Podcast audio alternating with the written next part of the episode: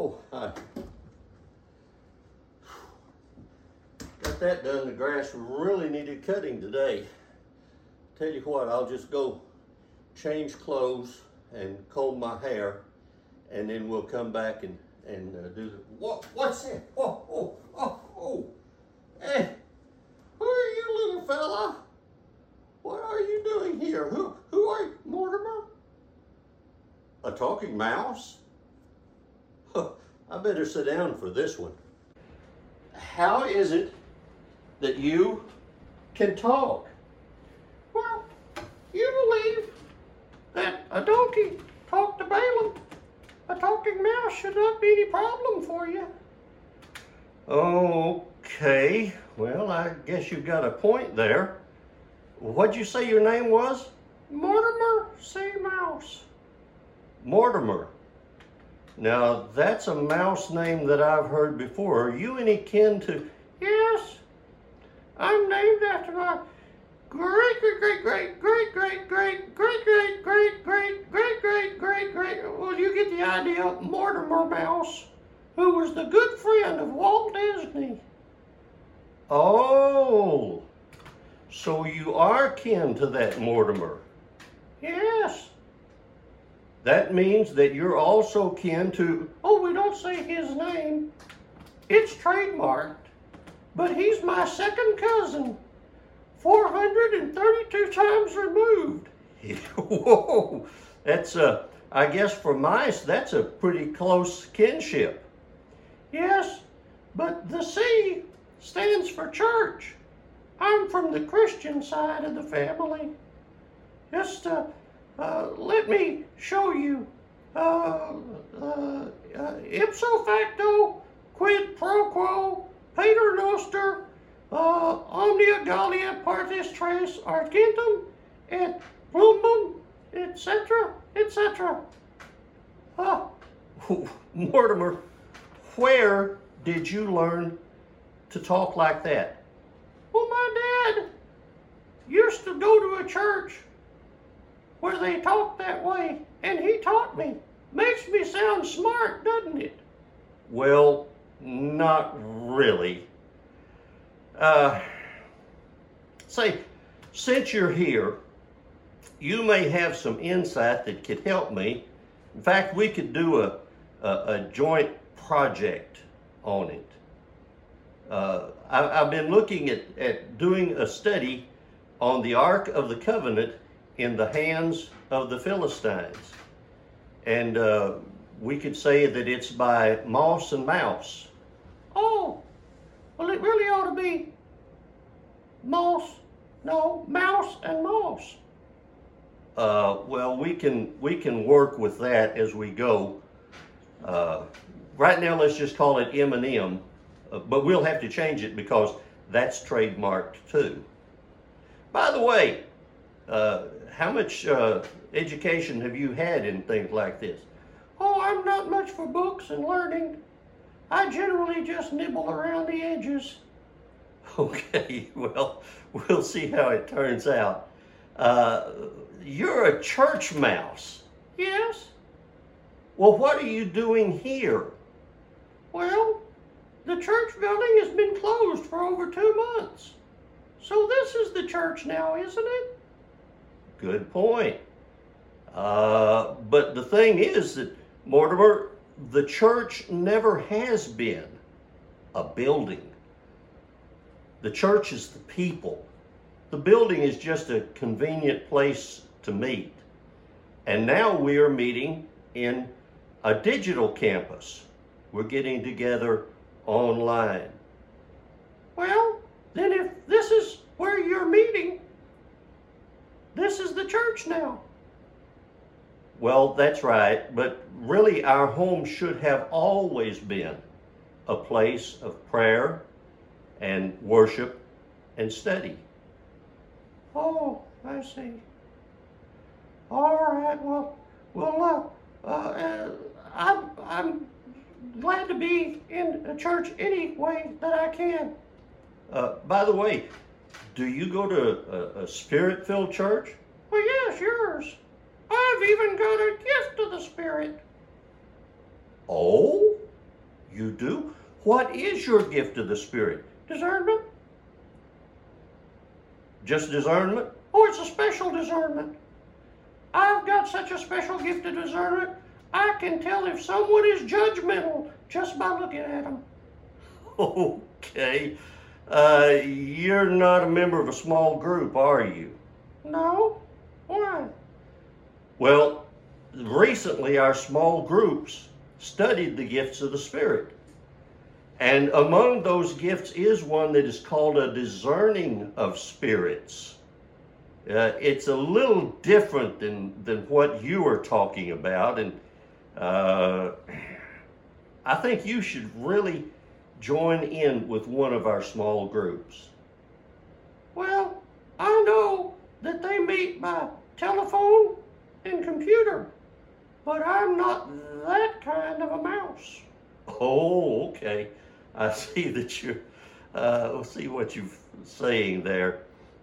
Uh, how'd you get here today? Or I came in Stephen's satchel. I just hopped a, I hopped in and got a ride over here. Well, where did you go to church before you came to our place? Oh, I went to the Church of the Animals. Rodent did my discernment get a work out there.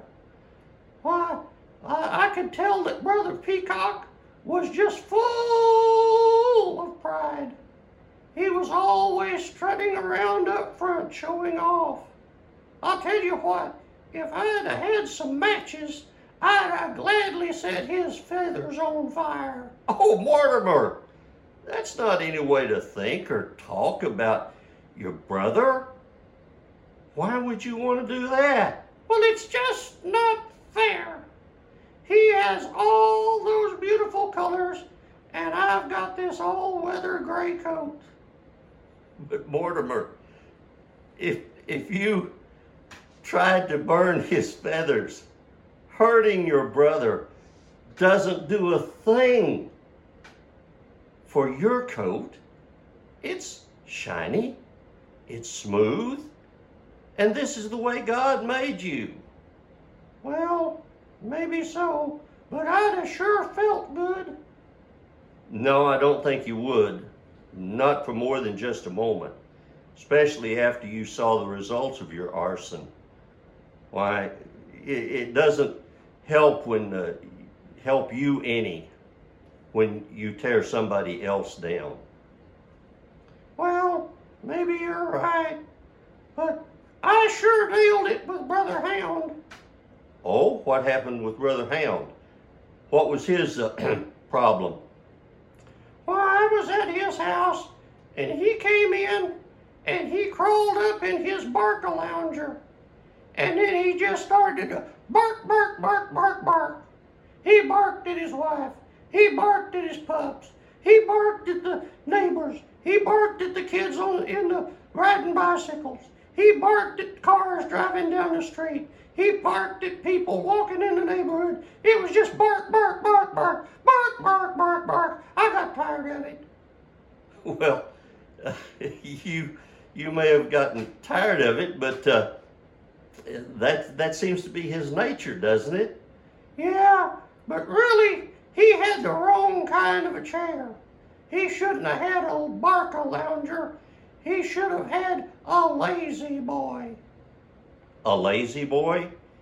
Yeah. He'd come in, and his favorite saying was, I've been working like a dog. Have you ever seen a dog work? The hardest work he ever did was to turn around three times and lie down, and then get up and go bark at something, or maybe nothing. Well, you you uh, uh, found him uh, uh, a bit of a problem then. Uh, it was, I'm sure, noisy, but uh, that's not a gift of discernment like God gives. It sounds to me like what you really need is a gift of the discerning of the spirit of envy. Huh? Yeah, so that you will know when you are being tempted to be envious of someone else's gift, or when you are tempted to be critical of someone else's ways just because they're not your ways. And you you don't have a gift of discernment really. What you've got is a yielding to a temptation to criticize. You don't have to have the Holy Spirit in order to be critical of people and to find fault. What you need to do is let the Lord lead you and let Him show you the way that you can live right and and really the closer we live to God, the closer we follow him, the less we see other people's flaws. And when we see them less, then we criticize them less. In fact, in Romans 14 and 4, Paul tells us these words Who are you to condemn someone else's servants? They are responsible to the Lord. So let him be judge whether they are right or wrong, and with the Lord's help, they will do what's right and will receive his approval. Now, if you left things in God's hands to to deal with people, that would be a better thing, wouldn't it? Yeah, I guess so.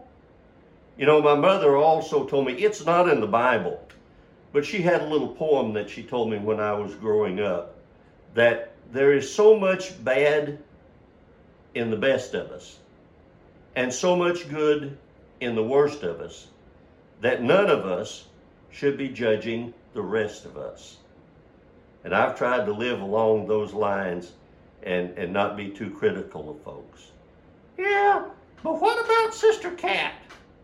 Every time I got close to her, she'd take a swipe at me with her claws extended. What about that? Well, Mortimer, I had a friend many years ago that uh, had someone that treated her the same way. this this uh, guy said all kinds of hurtful things to her and and criticized her and, and really made things rough on her. But she just prayed for him and also didn't have any more contact than was necessary. She called him her grace developer, and it seemed to work out pretty well when she prayed for him rather than criticizing him or fighting back. And it all worked out well. And uh, when someone else yields to their temptation to be harmful, it doesn't give us an excuse to be yielding to our own temptation. Well, but I like your church. It's real nice. In the last two months, nobody there has been afraid of me or tried to hurt me. I can hardly wait to get back. Last night, I was running by the storeroom upstairs, and I had the most wonderful experience. Oh, what happened? Oh, I took a sniff and I smelled all kinds of things, good things on the other side of that door. There were nuts. There are chips in that room. There's suckers and there's some candy and all kinds of other good stuff. Mm-mm. So the next time somebody opens that door, I'm going in.